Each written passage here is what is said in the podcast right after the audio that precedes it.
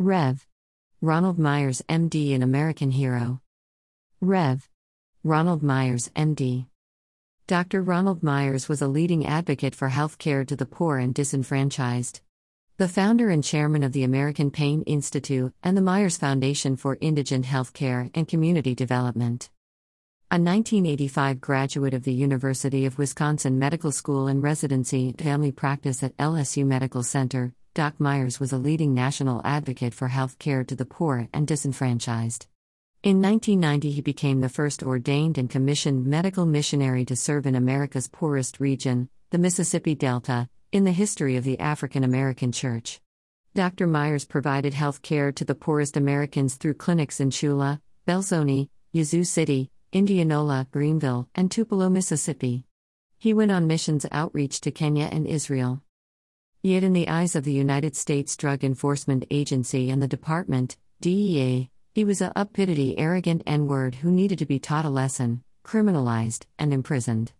Listen to this 2017 interview with Linda Cheeks, MD, from Doctors with Courage. Of our hero Ronald Myers, MD. Rev.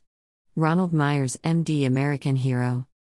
Listen to the words Ronald Myers, MD, in this interview from Pain Patient Advocacy Week in 2017. With Linda Cheeks, MD. Here.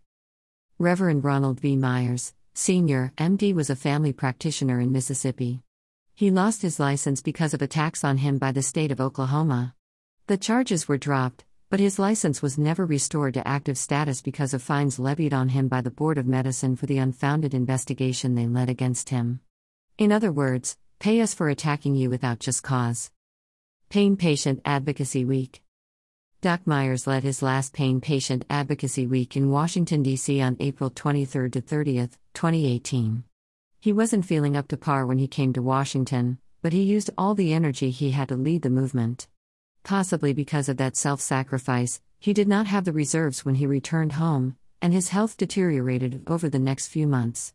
He is truly a martyr to the cause, and chronic pain patients should lift him up forever for the support he gave.